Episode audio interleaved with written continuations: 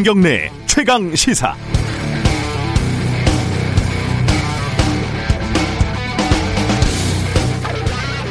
장담하건대 그 어떤 제보자, 양심 선언자, 내부 고발자도 100% 순수한 경우는 없습니다.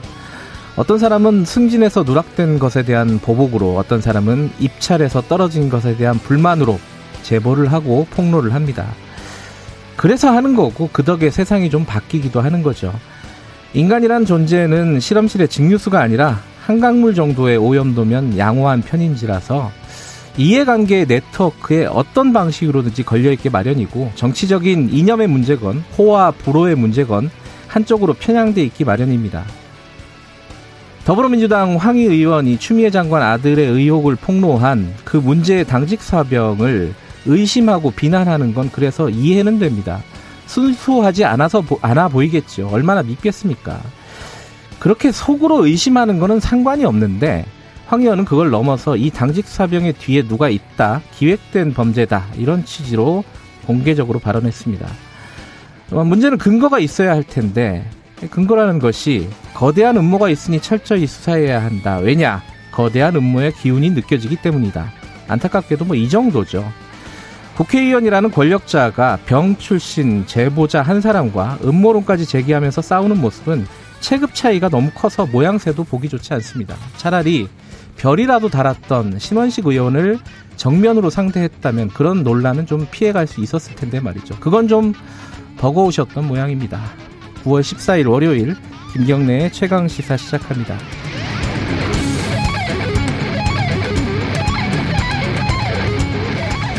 김경래 최강 시사는 유튜브 라이브 열려 있습니다. 실시간 방송 보실 수 있고요. 어, 문자 참여 기다립니다. 샵 9730으로 보내주시면은 저희들이 공유하고 반영하겠습니다. 짧은 문자는 50원, 긴 문자는 100원입니다. 스마트폰 콩 이용하셔도 좋고요. 오늘 1부에서는요.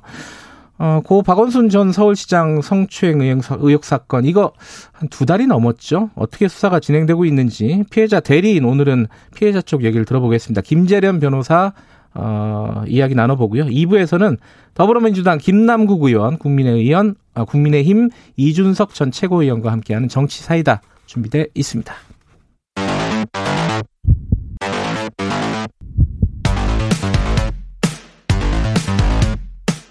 오늘 아침 가장 뜨거운 뉴스 뉴스 unboxing 뉴스 unboxing 민동기 기자 나와 있습니다. 안녕하세요. 안녕하십니까. 그리고 김민아 시사평론가 나와 계십니다. 안녕하세요. 안녕하세요. 사회적 거리두기 어, 이제 오늘 0시부터 이제 그렇게 된 거죠. 2단계로 완화가 된 거죠. 그럼 구체적으로 어떤 것들이 바뀌는 겁니까? 일단 그 커피 전문점 같은 경우에 포장 배달만 허용이 되지 않았습니까? 네. 이제부터 이 이용이 가능해집니다. 오늘부터. 앉아서 마실 수 있다. 그렇습니다. 네. 근데 네. 조건이 붙는데요. 네. 마스크 착용, 테이블 간격 유지와 같은 방역 수칙 준수를 조건으로 정상 운영을 할 수 있고요. 일반 음식점 같은 경우에도 밤 9시 이후에 매장 영업이 가능합니다. 근데 가급적 테이블 간 칸막이를 설치해야 하고요. 만약에 칸막이를 설치한 음식점에 정부가 인센티브를 또 제공할 계획이라고 하니까요. 이게 네. 의무 사항은 아닙니다만 가급적 설치하는 게 좋다고 합니다. 학원, 독서실, 실내 체육 시설도 마스크 착용 등 방역 수칙을 지키면 운영을 할 수 있게 되고요. PC방 같은 경우에는 고위험 시설에서 제외가 돼서 문을 열 수 있도록 하긴 했는데 네. 미성년자 출입과 음식 섭취는 금지가 됩니다. 좌석도 한 칸씩 뛰어 앉아야 하고요. 태권도, 피아노 학원 등 300명 미만 학원도 오늘부터 다시 문을 열 수가 있습니다. 음, 그 노래방, 아, 뭐 노래방이란다. 그 지금 말씀하신 PC방은 이제 허용이 된 건데, 네. 뭐 뛰어앉고 이런 조치를 취하면은, 근데 이제 그 뭐라 그러죠? 그 고위험 시설 이거는 계속 금지가 되는 거죠? 음. 그렇죠. 방금 말씀하신 노래방, 뭐 감성주점 그리고 실내 집단운동 시설, 뭐 300명 이상의 대형 학원 등의 이제 고위험 시설이라고 그동안 이제 규정되어 있는 그런 시설들이 있는데 네. 이런 것들에 대한 어떤 집합 금지 이런 것들도 이제 계속 적용이 되는 그런 상황이죠. 음, 네. 그리고 뭐 이외에도 예를 들면 이제 수도권 교회 정규 예배 금지 조치 이것도 이제 2주간 이제 수도권에는 이제 유지가 되는 것이고 해서 음. 2단계에 해당하는 게 어느 것들이 있는지는 계속해서 찾아보면서 이제 적응을 해야 될 것 같고요. 네. 그다음에 서울시의 경우에는 지금 서울 시내 한강공원 일부 구역에 대한 출입 통제 그리고 이 어제까지 적용하기로 한 야간 시간대 시내버스 감축 운행 이런 것들을 연장할지를 오늘 이제 검토한다 이런 얘기를 하고 있습니다. 지금 이제 2.5단계를 어, 하다가 2단계로 내린다는 건데 이게 너무 빠른 거 아니냐라는 쪽도 있고 아이고 좀 힘들어 죽겠다 그래서 빨리 좀 풀어야 된다 이런 쪽도 있고 참 딜레마였는데 어쨌든 결정이 내려진 겁니다 그죠 그러니까 자영업자나 영세한 음. 분들 같은 경우에는 일단 생업 때문에 굉장히 어렵지 않습니까 네. 정부가 여기에 좀 방점을 찍은 것 같은데 일부 네. 전문가들은 너무 경제에 치중한 성급한 방역 조치 완화 아니냐 이렇게 우려를 나타내고도 있습니다 네. 네. 근데 추석 때는 또 새로운 방침들을 밝히겠다는 거죠, 그죠? 그렇습니다. 그렇죠. 이게 이제 2주간 음. 이제 2단계 완화 조치를 적용한 다음에 그러면 이제 28일 날 이 완화 조치가 이제 끝나는 거거든요. 네. 그럼 이후에 어떻게 할지에 대해서는 일단 10월 11일까지 특별 방역 기간이다 이렇게 정해서 전국에 대한 어떤 새로운 조치들을 적용한다 이렇게 얘기를 하고 있는데 뭐 방역을 열심히 하는 수준이니까 네. 뭐 2.5단계 준하는 뭐 그런 얘기들은 아니겠죠 이게. 네. 근데 이제 다만 이제 우려가 있기 때문에 말씀하셨듯이 이런 조치를 또 하는 거죠. 추석 연휴를 앞두고 이제 우리가 음. 고향에 갈 것인가 말 것인가 고민이 많은데 네. 되도록이면 안 가야 되겠지만 사람 사는 세상이기 때문에 또 꼭 그렇게는 안 되는 거 아니겠습니까? 그래서 네. 일각에서는 우려도 이제 실제로 제기하는 모양입니다. 이게 네. 안 좋은 신호인 거 아니냐? 추석 때 고향 가라는 신호가 되는 거 아니냐? 네, 근데 네. 되도록이면 뭐 인간관계가 파탄 나지 않는 수준에서는 안 가는 게 좋겠죠. 3부에서 김호란 교수님, 국립안센터 예방의학과 교수님과 함께 관련된 걱정들에 대해서 좀 얘기를 좀 나눠보겠습니다. 추미애 장관이 어, 사과를 했어요. 어, 사과 내용이 어떻게 되는 거죠? 페이스북에 어제 아들의 군 복무 시절 특혜 휴가 의혹에 대해서요. 네. 국민께 정말 송구하다는 말씀을 올린다라고 일단 사과했습니다. 네. 근데 아들이 무릎 수술을 위해서 병가를 내는 과정에서 절차를 어길 이유가 없었다면서 특혜 의혹은 부인을 했고요. 네. 병원에서 무릎 수술 후 3개월 이상 안정이 필요하다고 진단을 했지만 아들은 한 달을 채우지 못하고 부대로 돌아갔다. 음. 이게 전부다. 이렇게 얘기를 했습니다. 그러면서 이제 검찰의 철저한 수사를 촉구하기도 했는데요. 이번 일을 계기로 자신도 스스로, 스스로를 되돌아보겠다라고 얘기를 했고, 어, 현 상황에서는 사퇴하지 않겠다는 뜻을 또 간접적으로 밝히기도 했습니다. 아, 추미애 장관이 아들 군복무 의혹에 대해서 정리된 입장문을 내놓은 것은 어제가 처음입니다. 처음이긴 한데, 어, 뭐 전화라든가 뭐 보좌관이나 본인이 전화했던 부분 뭐 의혹이 있지 않습니까? 거기에 대해서는 뭐 자세한 설명이 없었죠.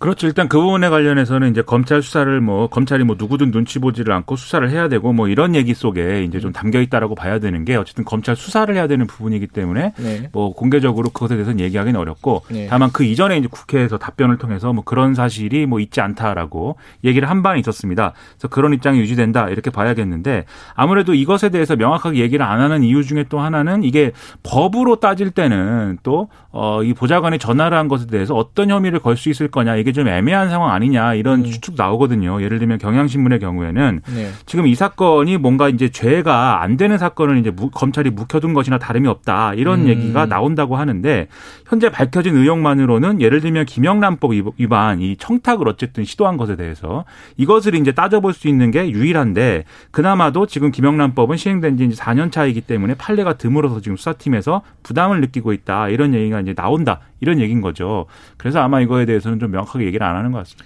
법적인 문제가 있고 도덕적인 문제가 있고 이게 서로 좀 얽혀 있는 거라서요.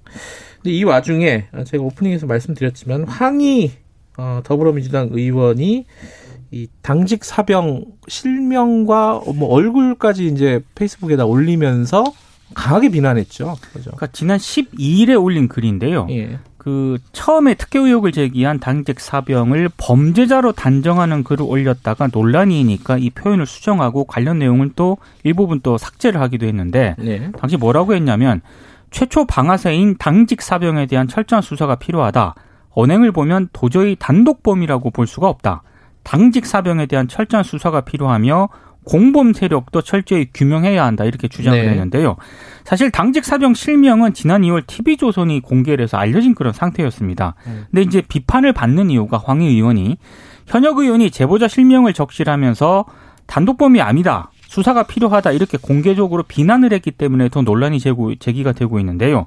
제보 내용이 만약에 사실과 다르더라도 제보자를 범죄자로 단정하는 게 좀 국회의원으로서 온당한 처신이냐 이런 비판이 제기가 되고 있습니다. 아, 이 관련해서는 이제 이 야당은 강하게 뭐 반발을 하고 있고 민주당 내부에서도 뭐 얘기가 좀 나오고 있나요? 민주당 내부에서는 뭐 예를 들면은 뭐 금태섭 전 의원의 경우에 페이스북에서 뭐 이렇게 국민에게 20대 청년에게 단독법이라는 말을 쓴 것에 대해서 이제 좀 황희 의원을 이제 비난을 좀 했고요. 음. 그 다음에 뭐 이낙연 대표의 경우에는 뭐 명확하게 얘기를 한 바는 없지만 지금 이제 한겨레라든지 이런 보도 내용을 보면은 이렇게 좀 통제되지 않는 의원들의 발언들이 문제가 되는 것에 대해서 좀 답답하다 이런 네. 입장이다라고 한겨레는 좀 보도를 하고 있습니다. 그리고 이런 논란이 오가고 있는 것의 배경에 대해서도 한겨레가 이제 좀 인용한 이 지도부 소속의 한 인사의 발언을 보면은 지금 큰 논란이 되고 있는 보좌관 전화 부분에 대해서 명확하게 해명을 하기가 어렵기 때문에 규정을 둘러싼 팩트 싸움에만 집중하고 있는 상황에서 여기서 이제 오버가 나오는 그런 상황인 거다라고 설명을 하고 있다고 하거든요. 음. 그러니까는 지금 보좌관이 군에 네. 전화를 했다는 사실이 사실은 뭐 앞서 말씀드린 것은 이제 법적으로는 어떻게 따져야 될지 모르겠지만 네. 정치적으로는 사실은 뭐 지켜보시는 분 지켜보는 사람들 입장에서는 보좌관이 전화를 왜 했지 이렇게 의문을 가질 수밖에 없는 사안이고 네. 또 얼마나 그렇게 그렇게 할 수 있는 사람이 얼마나 되겠습니까? 그러다 네. 보니까 지금 꼬이고 있다 정치적으로 이런 모습들을 보여주는 사례인 것 같고요. 그리고 그런 상황에서 계속 양쪽 모두가 사실은 뭐 국민의힘도 그렇고 여당도 그렇고 의도와 배후 이런 것들만 얘기하고 있거든요. 예를 들면 뭐 동부지검에서 인사만 했다 하면 다 이 추미애 장관 뭐 이 사건을 덮으려고 하는 거다라는 식으로 국민의힘이 얘기하듯이 여당도 지금 이 지금 문제 제기를 하고 있는 것에 대해서 배후가 있다, 의도가 있다 이렇게 얘기를 하고 있는데 이렇게 서로 얘기를 하기 시작하면 사실 뭐 진실을 밝히는 것은 뭐 어려워질 것이고 진실을 밝혀도 그게 밝혀진 건지 여부를 뭐 확인할 수 없을 것이고 오늘 대정부 질문에서 그런 종류의 얘기만 계속 하고 뭐 이런 그림으로 갈 것 같아서 걱정이 많이 됩니다. 나흘 동안 대정부 질문이 이어지는데 나흘 내내 이 문제가 제기가 될 것 같습니다. 이 문제하고 아마 통신비 2만 원, 2만 원 가지고 네. 이 얘기가 가장 뭐 주된 얘기가 될 것 같은데, 아까 지금 뭐 그 말씀하신 대로 이 검찰 수사 결과가 어떻게 나올지가 사실은 별로 궁금하지 않습니다. 음, 그렇죠. 애매하게 나올 것이 눈에 보이듯 뻔하기 그렇죠. 때문에요. 그렇죠. 에, 지켜보도록 하고요. 어, 통신비 2만 원 이거는 지금 어떻게 되고 있습니까? 지금 이제 정부에서 안을 내놓은 거고 그죠? 근데 더불어민주당은 약간 여론이 안 좋잖아요 이거 관련해서. 그렇죠. 어 근데 수정은 없다 이런 입장인 건가요? 아직까지는 그런 입장입니다. 음, 그러니까 예. 어제 그 비공개 최고위원회를 열었 열 것이다라고 보도가 나왔었는데 네. 네. 비공개 최고위원회가 아니고 최고위원 간담회를 열었다라고 얘기를 하고 있습니다 여당이.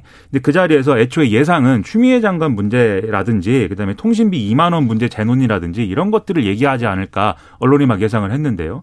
이걸 이제 회의를 끝내고 나니까 이제 최인호 수석 대변인이 나와서 통신비 문제는 이미 당정 간 합의로 결정이 난 사안이고 공이 국회로 넘어와 있기 때문에 최고위에서 논의할 사안은 아니다 이렇게 설명을 했고 네. 추미애 장관 아들 뭐 문제에 대해서도 아예 논의를 안 했다. 이렇게 얘기를 했습니다. 그러면 이제 이 비공개 최고위원 간다면은 무엇을 얘기한 거냐 이제 음. 기자들은 의문을 가질 수밖에 없는데 뭐 얘기를 안 하지는 않았을 것 같고 네. 예를 들면 김경수 도지사가 예를 들면 이 돈을 이렇게 주지 말고 뭐 공공 와이파이에 투자하자 이렇게 좀 내부에도 반발이 있는 상황에서 그렇죠. 네. 출구 전략을 좀 마련하는 차원의 논의가 있지 않았을까라고 추정이 되고요. 네. 그렇다면 이게 결국은 4차 추경에 들어가는 문제 아닙니까? 네. 4차 추경을 이 처리하는 과정에서 야당의 반대가 굉장히 강할 테니까 그것을 어떤 합의하는 어떤 과정에서 아마 통신비 2만 원이 거래 대상이 될 수도 있다. 이런 추측을 음. 저 같은 이제 평론가 이런 사람들이 이제 하기 시작하는 거죠. 네. 주진영 열린민주당 대표도, 아, 그 최고위원도 네. 이 통신비 2만 원은 두고두고 조롱거리가 될 정책이다. 그러니까 뭐 전문가들도 이걸 도대체 왜 추진했는지 모르겠다라고 하시는 분들이 많아서요. 이 여론을 민주당이 어떻게 돌파를 할 것인가 이게 관건인 것 같습니다. 음. 오늘 여기까지 듣죠. 고맙습니다. 고맙습니다. 고맙습니다. 예, 김민아 평론가 그리고 민동기 기자였습니다. 지금 시각은 7시 34분입니다.